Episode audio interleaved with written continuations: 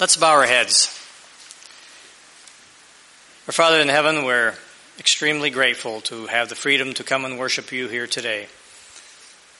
We know that the time is coming when we will not have that opportunity. We know the time is short in this world. We pray that we may be part of your solution of helping the world understand where we are in the scheme of things. It is our task to take message to the world so that others may also be ready for your coming. We pray that you may give us the wisdom and the strength and the power to do that. We ask in Jesus' name. Amen. Picture two scenarios. There's a trial of a man or a woman who claims to be innocent. And as the trial goes forward, and reaches its conclusion, they are in fact found innocent and set free. Then picture a trial of a man or woman who claims to be innocent, but as the trial goes forward and reaches its conclusion, the facts show that he is guilty beyond the shadow of a doubt and must suffer the punishment that goes with it. Now, I want to ask you a question today. What is the difference in those two scenarios? And I will tell you that I forgot to tell you, or chose not to. It's the same trial. The same facts were looked over in each case. The same law was applied to those two trials the same judge, and the same jury. But what do you see different in those? There was a totally different outcome, wasn't there? That was the only thing that was different. What about the two people in those two separate instances? How do you think they looked forward to the trial? Would they look forward to the trial in the same way? Or would they have completely different feelings as they went into that trial?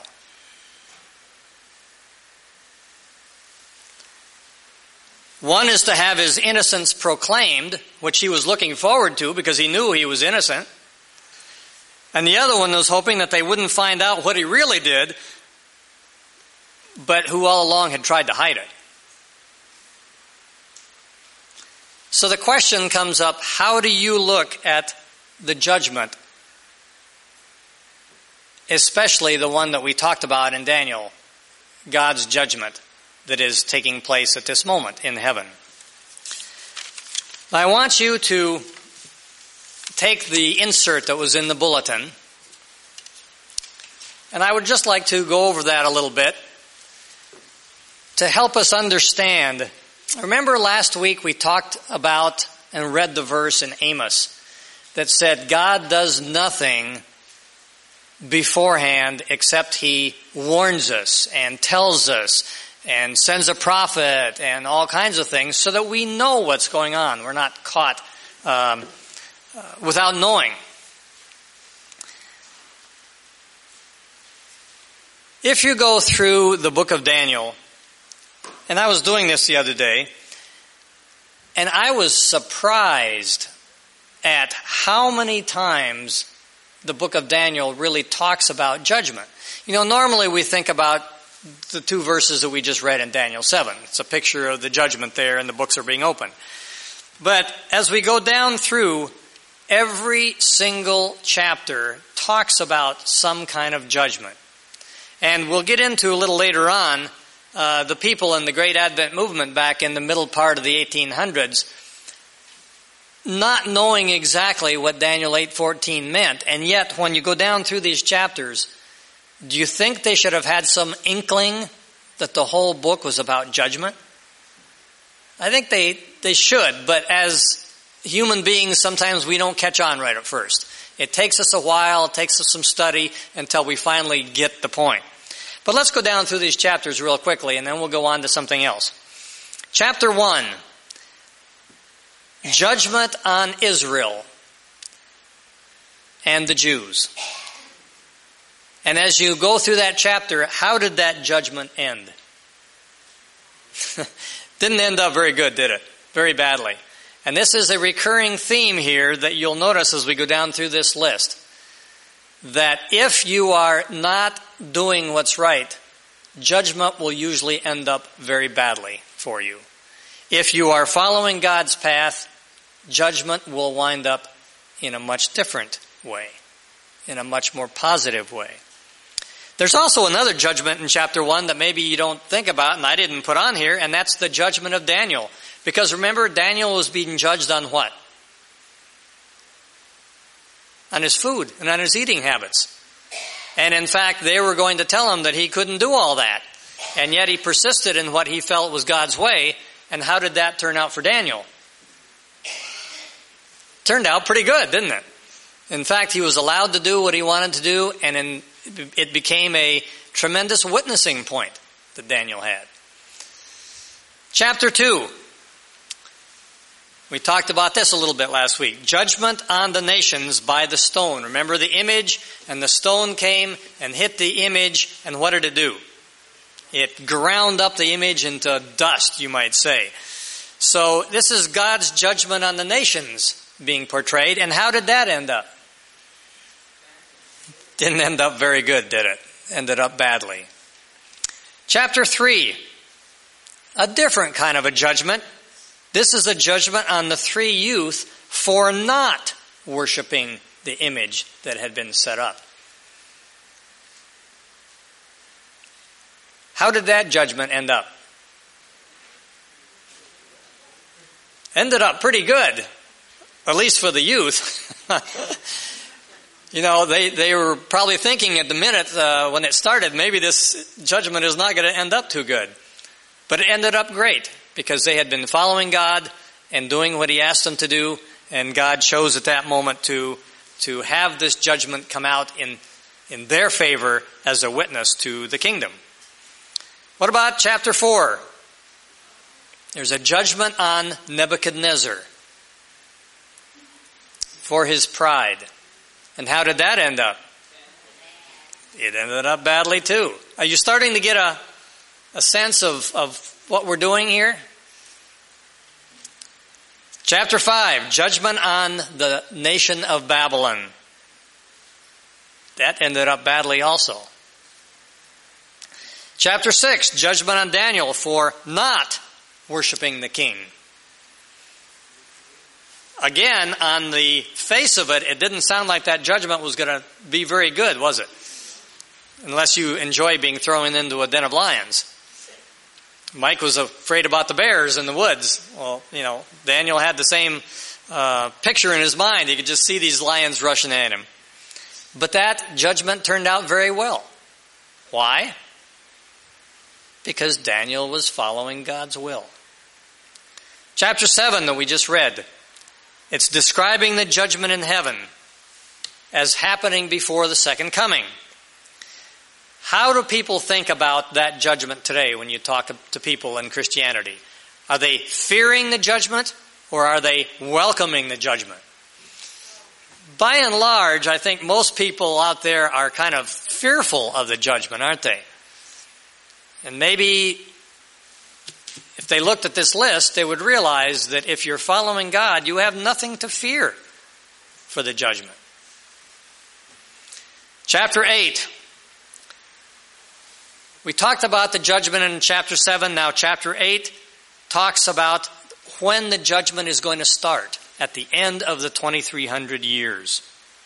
Chapter 9, it gives us the starting date of the 2300 years. And then chapter 10, it's kind of interesting if you stop to think of it. And if you read through chapter 10, remember Daniel is uh, being visited by Gabriel and Gabriel is saying, you know, I've been working with the princes of Persia for a little bit and uh, trying to to lead them in the right direction. Well, what is he really trying to say?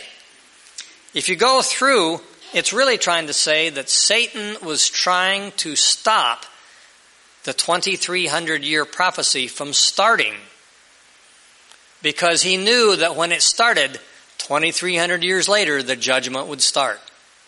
And so if he could prevent that happening, if he could prevent the Persian kings from letting the Jews go back to Jerusalem and start this process of the 2300 years, then this prophecy wouldn't be true.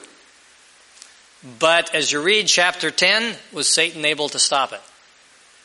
No. Gabriel and Christ himself went and uh, persuaded the kings to let the Jews go back to uh, Jerusalem, to the city, and this period of time started this countdown to the judgment that was going to happen in heaven. Chapter 11, it starts with the Medo Persian kings, and it just so happens that they're the ones who gave the decrees for this 2300 year period to start, the countdown to the judgment. And of course, in chapter 12, it's the end of the judgment, the close of probation. Christ stands up, and there's going to be a time of trouble after that, and Christ will deliver his people. So as you go down through this list, and there's actually a couple other things in the chapter about judgment too. What does Daniel's name mean? Judged by God. I mean, there's so many things in this whole book that talk about this that I, I, my mind is kind of boggled a little bit to think that people back in the mid 1800s trying to figure out what Daniel 8:14 meant, the cleansing of the sanctuary, that they wouldn't start understanding that had something to do with the judgment when you go through the, the whole book. It's just all through there, every little bit. I want to switch gears now, and I want you to open your Bibles to Revelation 10.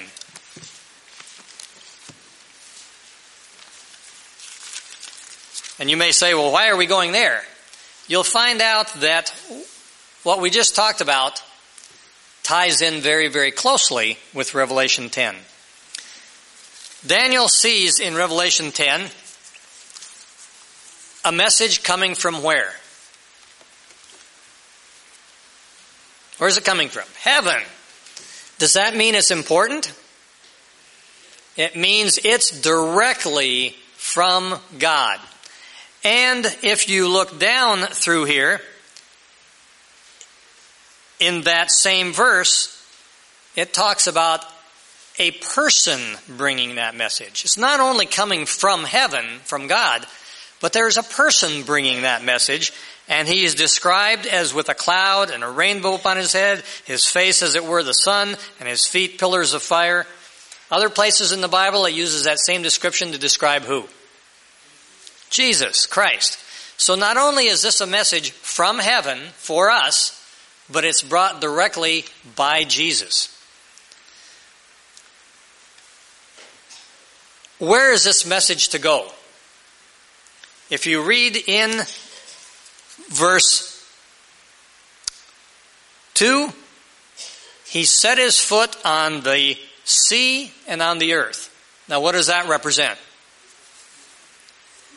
Okay? It could represent people, but uh, and, and that's true. Specifically, if you look back at the vision in Revelation 13, the sea where the first beast came out of was basically the old world, Europe and those areas. Whereas the earth was where the woman was hiding and was represented by where the United States came up. So it's in the whole world, old world, new world. This message is to go to everyone. It also says that he has a voice like a lion. Now, how many of you have ever been to Africa and heard a lion roaring? Okay? Not very many. But I bet you everyone here has gone to the zoo and heard the lion roaring, right? What does it sound like? If you were out in the woods where Mike was and you heard a lion roaring about 50 feet away, would it get your attention? I think it would get our attention. Plus the fact that Jesus is called the lion of the tribe of Judah. So we know that when Jesus is saying something here, when he has the message, he's not only coming from God with this message, but it's a message that's going to wake the whole world up. Everyone needs to listen. You know, it's kind of like that old ad on TV. About uh, in stocks and investments. You know, it said when this person talks, everybody listens. And so uh, that's how it is here. Now, what does he have in his hand? He has a little book. And it's interesting that if you go through the chapter, this word little is mentioned four times. Obviously, God is trying to get something across to us.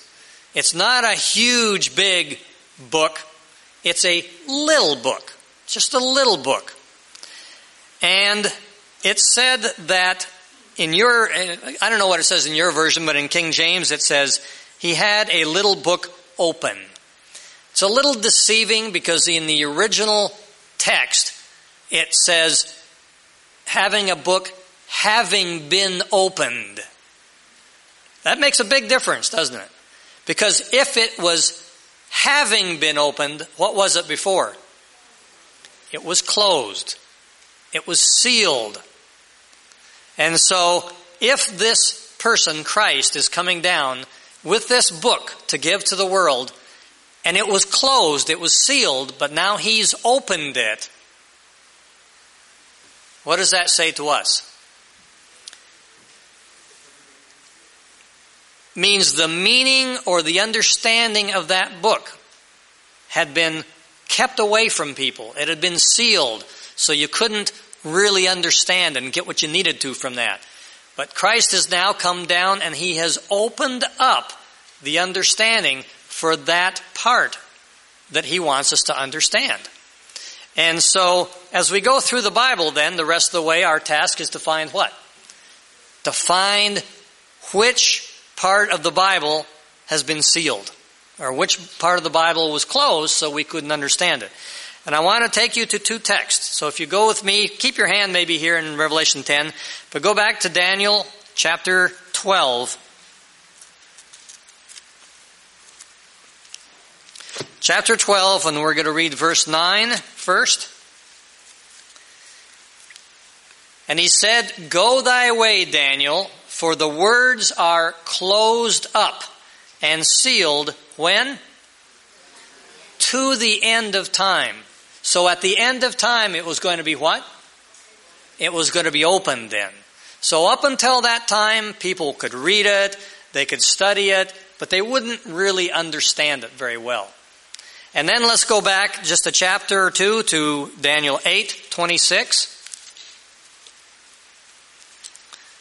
And Daniel says, The vision of the evenings and the morning, which was told, is true.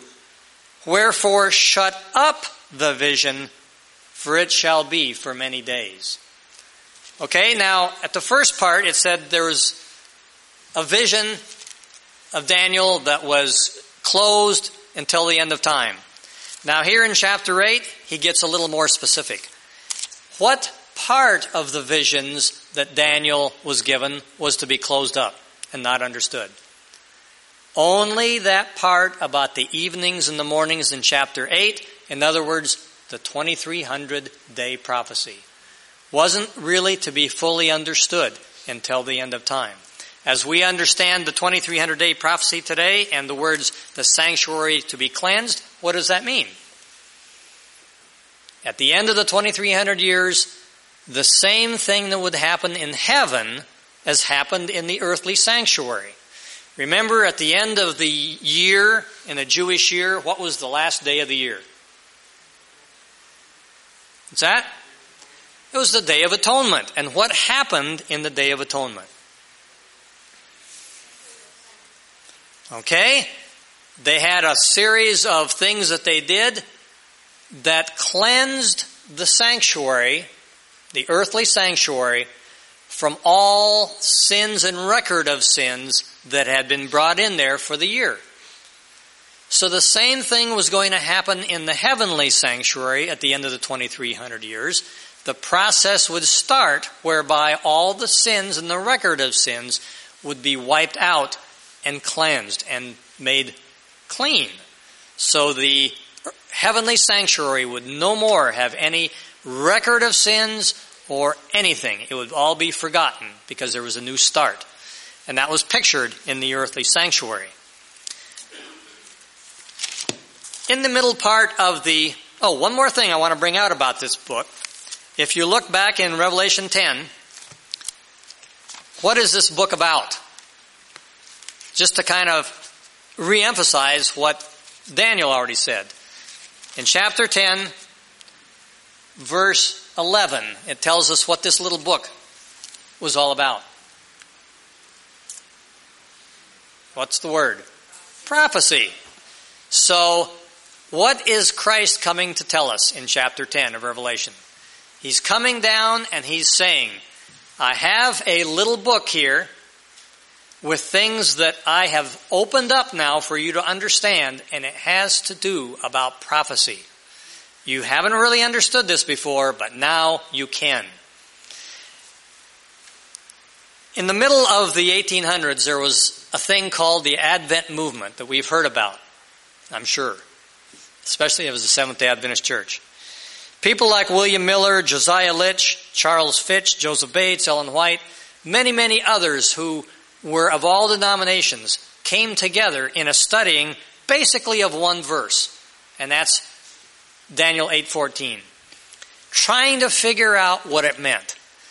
Thinking that at the end of the 2300 years, which they had figured out the date for that. That was set in stone. There was no problem with that. But they were trying to figure out what it meant. People in Europe, Isaac Newton, for one of them, was studying this. In the Middle East, people like Joseph Wolf. In South America, a Jesuit priest, no less, studied this. All trying to figure out what this key prophecy was saying to us. And almost all of them came to the conclusion that the cleansing of the sanctuary meant Christ was going to come and cleanse this earth. They thought it was the coming of Christ. The question is, what had Daniel said?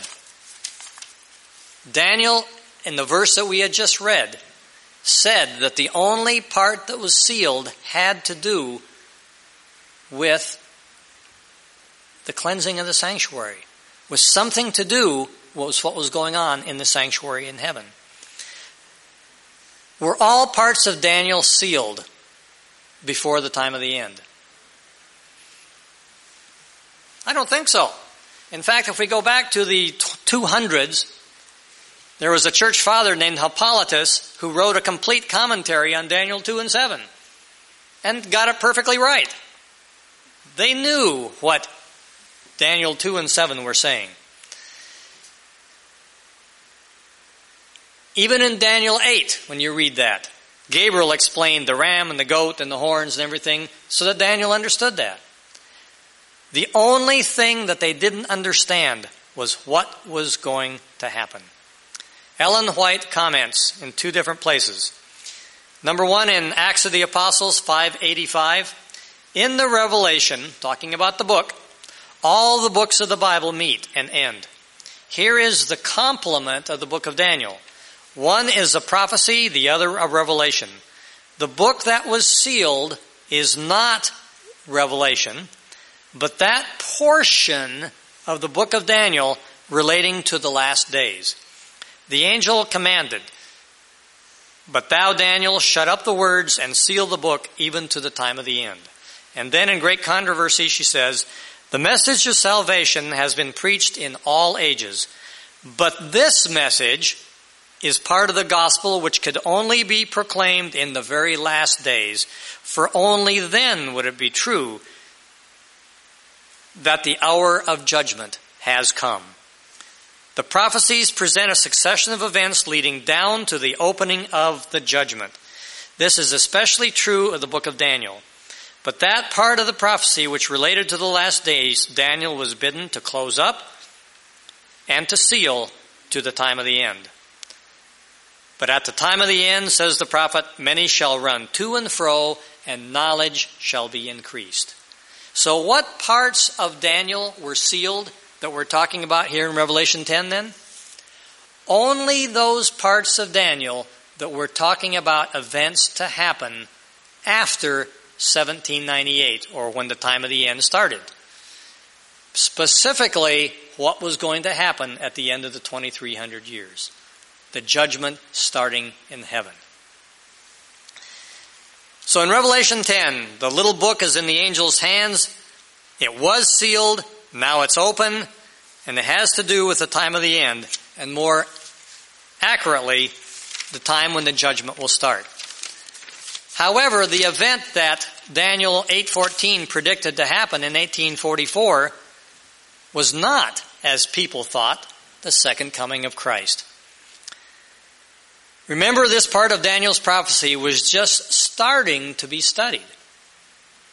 Because all this is happening, all these people were starting to study this in the early 1800s, just after the time of the end started, according to the Bible. This part of Daniel's prophecy was just starting to be studied and understood, and so it can't be a very big surprise to us that they initially got it wrong. And in fact, as you read Revelation 10, what do you learn? That God even predicted that they would get it wrong. Many people say to us as Adventists, Oh, you just come from a group who set a date for Christ's coming and got it wrong, so you're trying to figure out how to get around that now and make it right. Have you ever heard that before?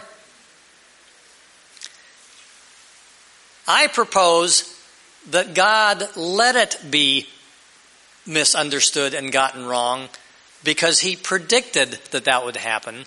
And He predicted that that would happen and let it happen for a specific purpose. And that's for a impetus into further study so that they would get the right message of the right event and then be able to proclaim that to the world. My question when I was thinking about these things is what took you guys so long?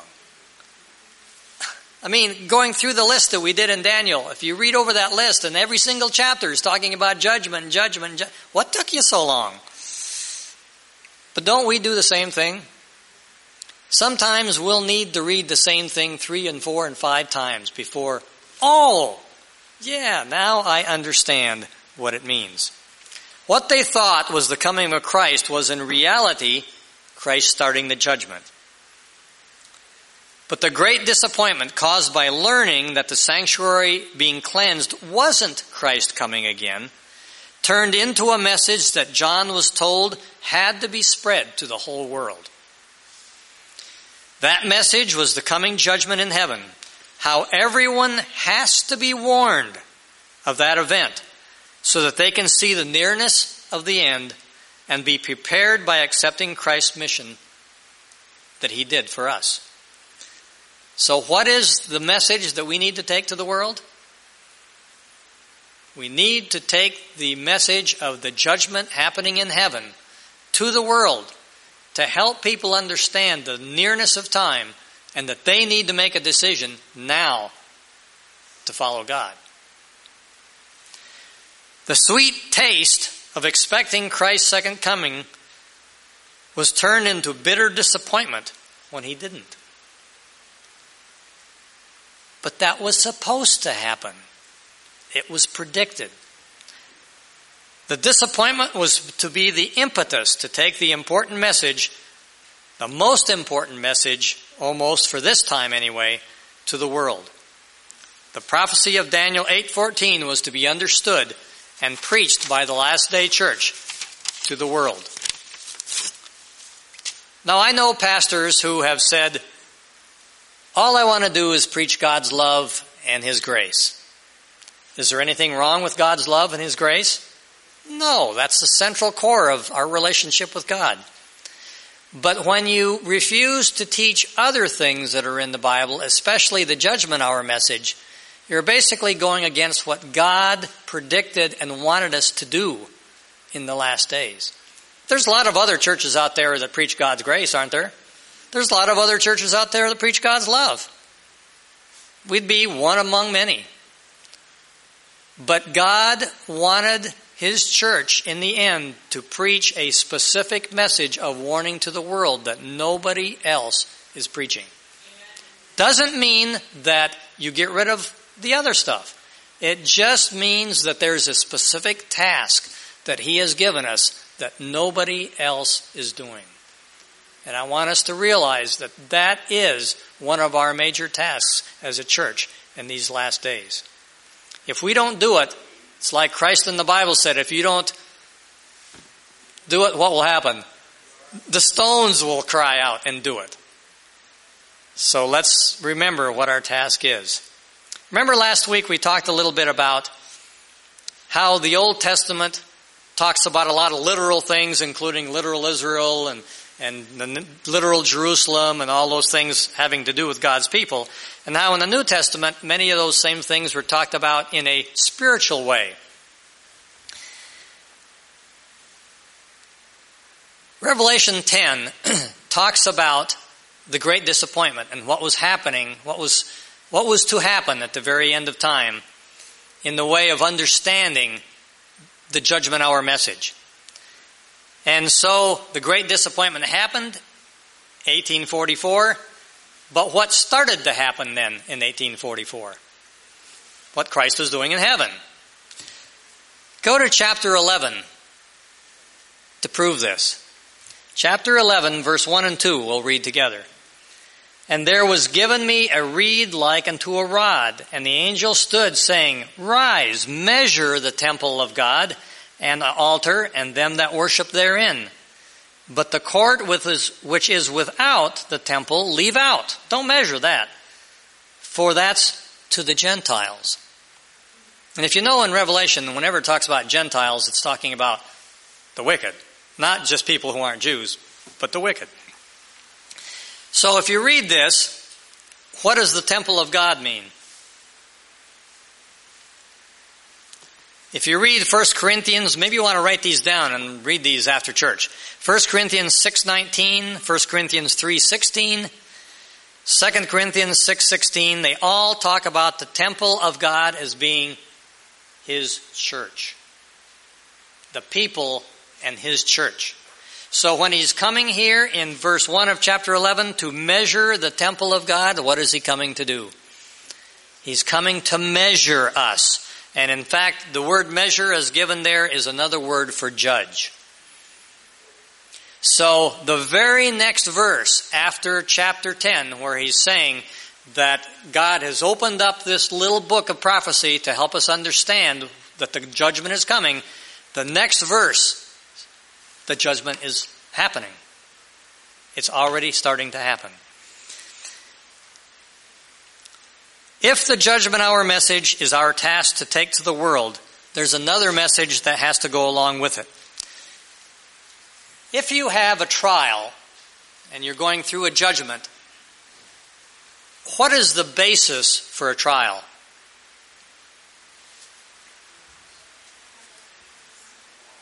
What's that? Okay, okay. What has to be the basis for every trial? A law. If there's no laws, there's no trials, right? You didn't do anything wrong. So if the judgment hour message is to be our task to take to the world, there has to be something else that goes along with it. And in verse 19 of Revelation 11, the temple of God was opened in heaven, and there was seen in his temple the Ark of the Covenant Ark of the Testament, whatever your version says. What is in the Ark of the Testament? The law. Here it says the temple of God was opened. He's starting to see the judgment take place in the most holy place. And in the center part of that, and the judgment takes place based on that law within the Ark of the Covenant. And what's the center portion of the law, especially for the last days? We know it's the Sabbath commandment. The rest of them people have no problem with. The Sabbath commandment is the one that they have a problem with. Thus, our own church came into being for a twofold purpose to warn the world of the coming judgment and to restore the Sabbath to its rightful place among Christians of all lands. Yes, we can preach God's love. Yes, we can preach about grace. Yes, we can preach about the state of the dead and all kinds of other things, which we do, and I'm happy we do.